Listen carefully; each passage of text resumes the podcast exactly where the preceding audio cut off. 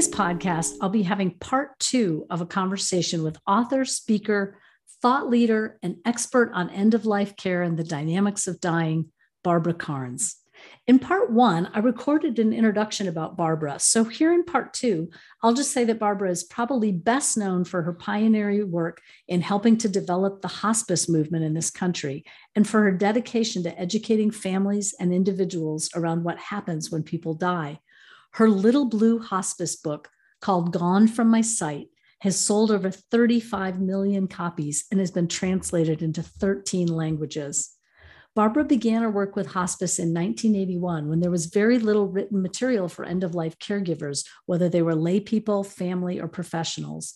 And hospice, as we know it now, was in its infancy. From that period until now, Barbara has been an educator and caregiver for the dying and their families. In the second part of our podcast together, I ask her to address a few sticky questions, and we dig deeper into how to make the end of life be the best that it can possibly be for the dying and for their families and friends. Thanks for joining me here on the Best Life, Best Death podcast. Hi, Barbara. Welcome back. Oh, good to be back. I'm very excited to um, have part two with Barbara Karnes. Um, and I want to note right at the beginning that you can find out more about Barbara at bkbooks.com. She's also on Facebook and Instagram.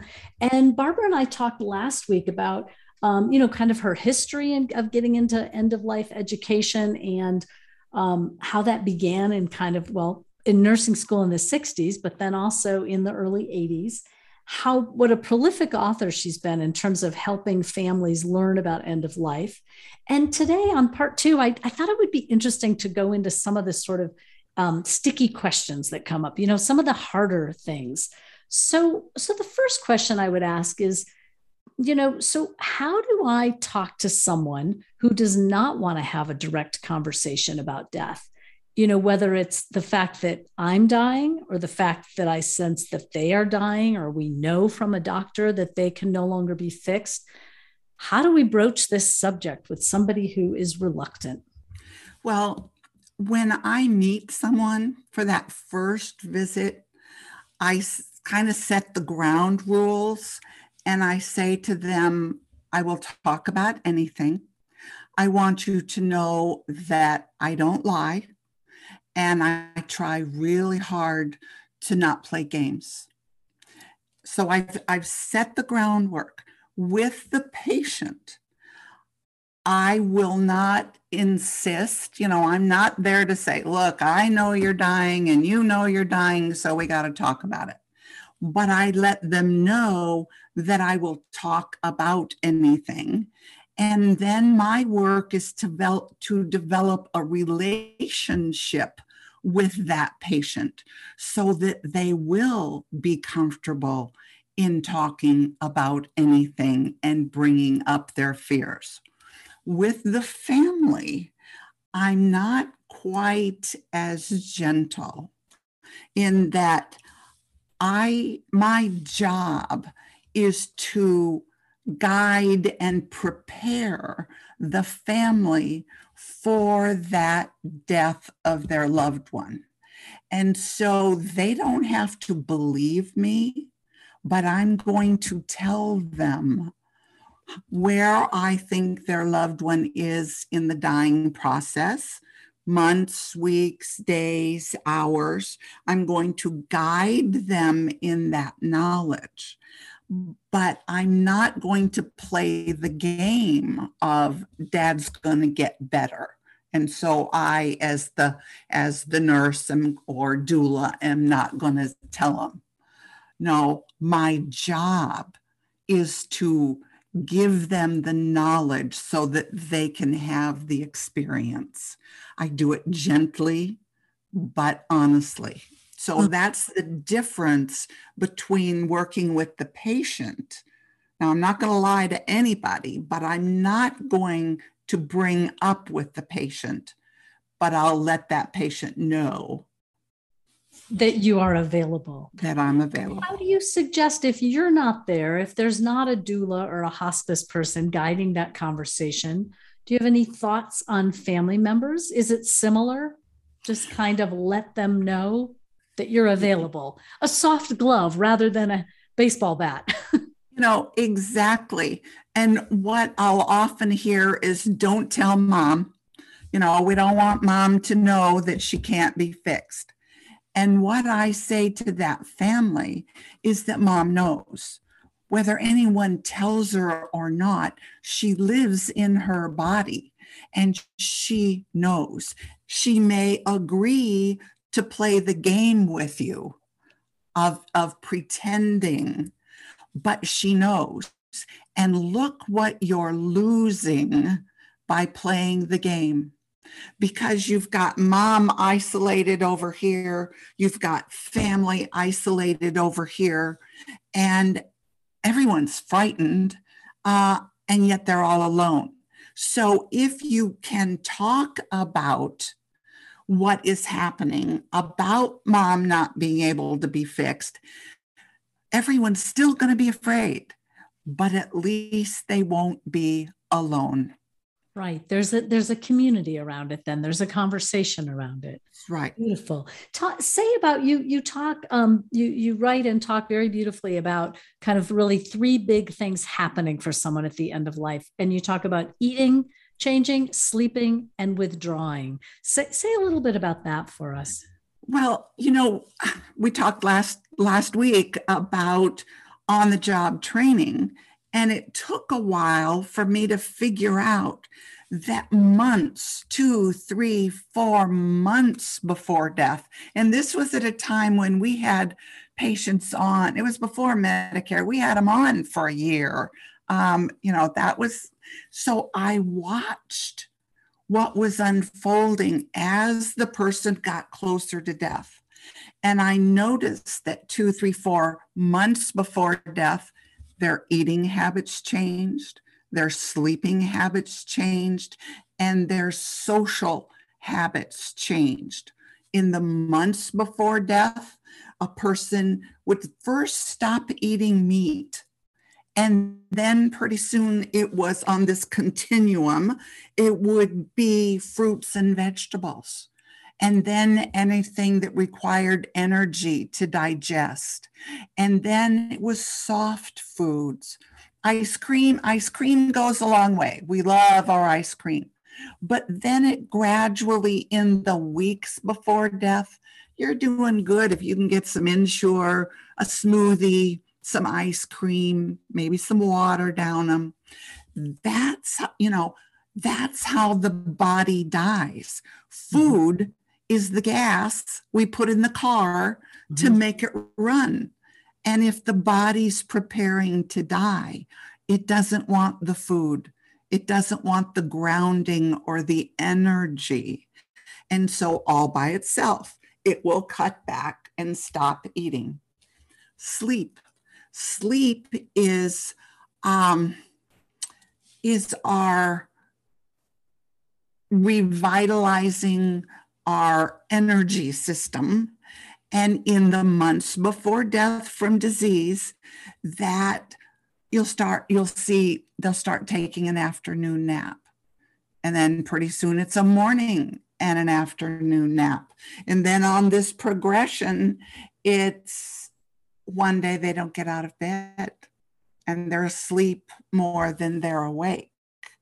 That is how people die and the social interaction. Again, months before death, not interested in um, the, the Olympics, not interested in the Olympics, doesn't even care what's going on. And then it's, you know, don't have the church ladies come over, not interested in visiting. And then they withdraw from those closest to them and they go within it's like in the months before death, they're disconnecting all their threads. They're packing their bag of memories and taking that with them. These three things, you don't even have to know a person's diagnosis. You don't have to know why they're dying. You look at these three things and you can put them on this continuum and you can pretty well tell if they have months, weeks, days, or hours to live. You can say things have changed, things are changing. And as you said, this end of life work is dynamic. It, it, it has a dynamic process to it. And I'm sure that can be one day you feel like eating a little more and then you're back to eating less. And then one a little more, you know, two steps forward, one step back. Yeah. Yeah. Well, and I find it seems that people often wait to call hospice. It's it's maybe seen as a defeat or giving in to death. What what do you say to that? Well, it's it, it makes it me very very sad because because we don't have any role models on what it's like to die. So we don't know the process. We've been told by a physician, I'm, I can't fix your husband, I can't fix you. Um, and the fear that rides with us during that. And yet, so many people are, they don't understand what hospice does. It's like, well, you're, you know, the medical establishment has turned their back on me. What I want people to understand is that dying is not a medical event. It's an emotional, it's a social, it's a spiritual event. You don't need a doctor, you don't need a nurse or a social worker, even. What you need as death approaches is someone who understands the process, who understands the way people normally die and can guide and support you as a family and the patient through this experience. But people are so afraid if I call hospice, that means dad's dying. Right. I've hurried and, it somehow. I've made it go faster. Mm-hmm. And it's it's it's just so sad because they're really losing out on guidance to make this a really special experience.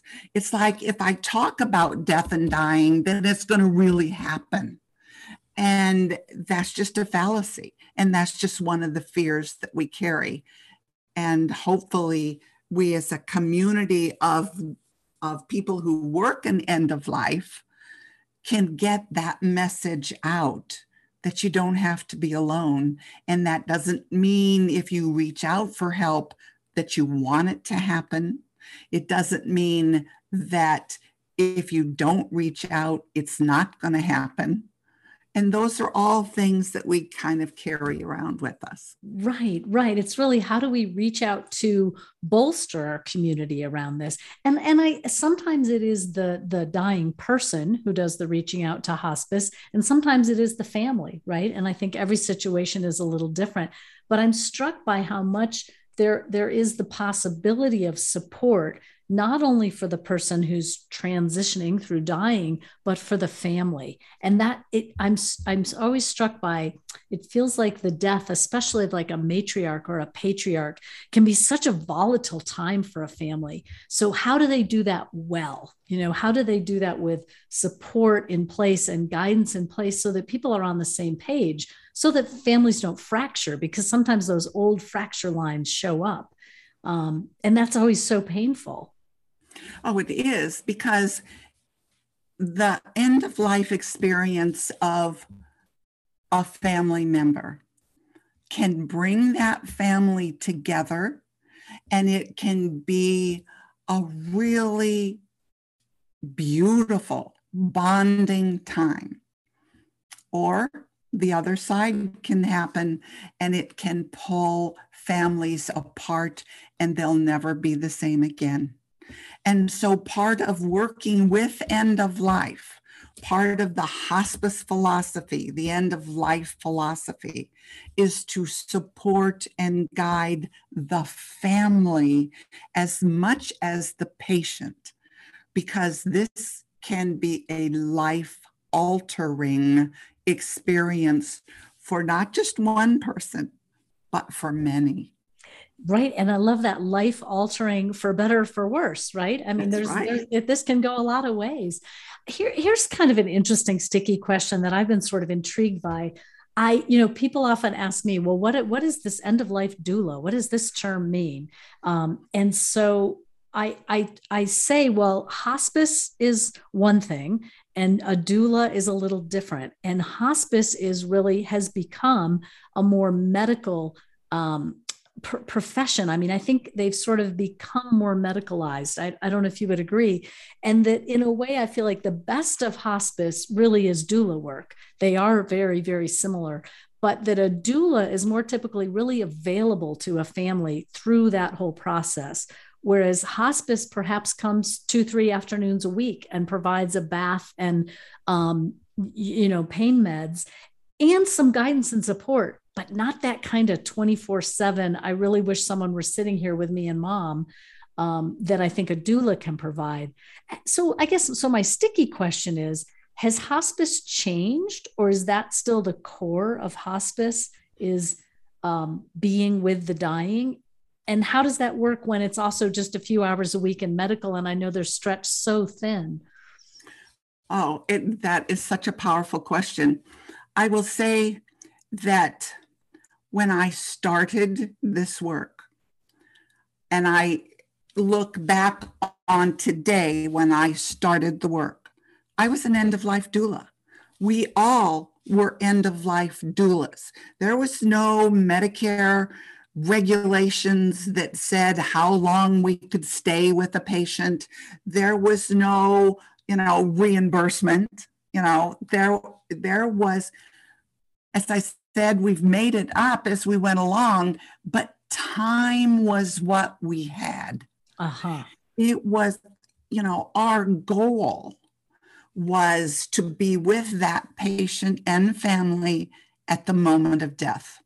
And I can't tell you how many hours, you know, I stayed with the family. I slept in chairs. I slept on the floor with a blanket and a pillow next to the bed you know, I slept on sofas because we were there.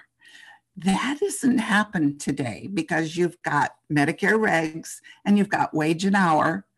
And, you know, I was paid for 40 hours a week and I probably worked 60 and did it with my heart because that's what I wanted to do.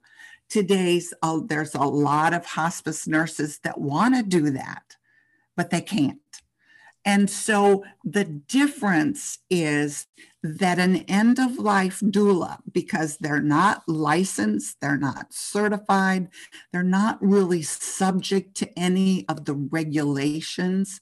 If they want to stay for eight hours, 10 hours, two days, they can do that. Mm-hmm. And it is, it isn't so much what we do or say in the days to hours before death when the person is in labor and actively dying. It's that someone is there. That's the biggest medicine that we can give to families is so that they're not alone. And I, you know, I've I could talk for another couple days on what you do while you're there. But I will say that it's like you're a conductor and you're you're conducting a beautiful piece of music with an orchestra. And the orchestra is the family and the patient that's dying. And you're as invisible as possible but you're guiding all of these individuals to create this beautiful piece of music that they will carry with them. Hospice has lost that. And I say that very sadly. Now, some hospices have transition volunteers, but they're only there generally for four hours that's probably the max. Um, that may not be long enough. Um, and so hospice has changed and evolved. And as you said, it's more, it will give um, medical guidance, pain management, um, home health aid for bathing, physical therapists, social worker for support, chaplains. But if in an ideal world, there would be end of life doulas and hospices working together. Yes. For that family. And so that there could be that fullness of the holding. Yeah. Yes. Beautiful. Yes. Beautiful. Interesting that that's just so much food for thought because when i when we talk about this you know then i really think of it at this the, the biggest level right? That i mean i think our medical system has also changed and our hospital system has also changed and people's expectations have changed. And all of that is in this context of being somewhat death denying you know? And so here we are. Here we find ourselves at this um, juncture where people really want to be fixed and they think if they're not fixed they're somehow failing. And maybe doctors buy into that sometimes too. I hope not. But the question is so where can people turn? And so in part they can turn to the educational pieces you've put out. In part i think there will continue to be this growing movement of doulas that people can tap into and find and I, I have to say, when I first started my training, I thought doula was such an interesting term, you know, because I very much associate it with birth. But when I think about what a birth doula does for a family at birth, it's completely analogous to what an end of life doula does. And so, you know, for those who are listening and aren't sure, well, wait, what is this term doula? It really is that idea that, yes, at a birth, there's a midwife or a doctor or a nurse. Someone is often present unless they're home. Um, and and they play a huge role. And there can be a doula who's also playing this role of as you said this kind of invisible conductor of helping to meet the needs of the mother and the father and the newborn and the partners and whoever is in the room um, which is a little different than what the doctor is doing or the midwife is doing. And so and so it is with end of life doulas as well. Well and our medical model views death as a failure. And hospice began outside of the medical model. It was addressing needs that the medical model, who viewed death as a failure, hospice was saying, we treat the person that has a disease where the medical model treats a disease that a person has. Yes. And at over the last how many years, hospice has been absorbed into the medical model. And it has become more disease oriented than it is person oriented. And I want instead instead of using the word hospice nowadays, I use the word end of life mm-hmm. because then that encompasses doulas and hospice. Mm-hmm. And there I see them as working together. Yes. Mm-hmm. What I want, I mm-hmm. hope we can get there. Beautiful. What what what have we lost in in you know in not talking about death directly or in experiencing less death less directly what have we lost and what do we have to gain from taking that back on? Well the fact that we have forgotten that everybody dies. You know we're born we experience and we die. That and people the body was created to die. You know, there it it's made to die. To wear and, out, yeah. yeah. I mean, that's we're born, we experience, and then it's over. We die. But how we've taken care of people over eons of time has changed. And that keeps changing. I, I'm afraid I don't want to use the word evolving because we haven't necessarily gotten better at doing it you know, we used to understand that people die. Now we expect the medical profession to fix us. You know, we expect that. That's what we call a doctor for, is something is wrong with me and your job is to fix me. And if you don't fix me, then you failed. And so it's us on the outside of that medical model that are the, the, the voice saying, wait a minute, you know, this is normal. People die. When I think it's about, sad, right, right, it's sad. It is sad when I think about um, people dying and people getting, you know, used to the idea of death, and I have children, and I think, you know, how do you show show these things to your kids? And I, I often think of my mom who she um, she let me get a guinea pig when I was in about third grade, and I just thought that was amazing. I couldn't believe she let me get a guinea pig, and then she let me get another guinea pig, and so my guinea pigs had babies and they died, and I had many generations of guinea pigs. And some years later, she said, "Oh well, I always let you get guinea pigs because then you could learn about sex and death." I thought, well, there you go. There you go. You know, I had a mom who didn't um, flush the goldfish and replace it with one that looked the same. She she really let those small pets, you know, that I was very attached to, be a way to come to terms with waking up and my guinea pig was dead. You know, and that was a very early lesson. Uh, sad, yes, but but real and truthful about what happens. Oh yeah. And and we think we're protecting our children by not saying grandpa has an illness and he can't be fixed and grandpa is probably not going to be here next year at this time. We think we're doing our children a favor by protecting them and we're not. We're not giving them tools to live a productive healthy life and face mortality and and in so doing face living mm-hmm.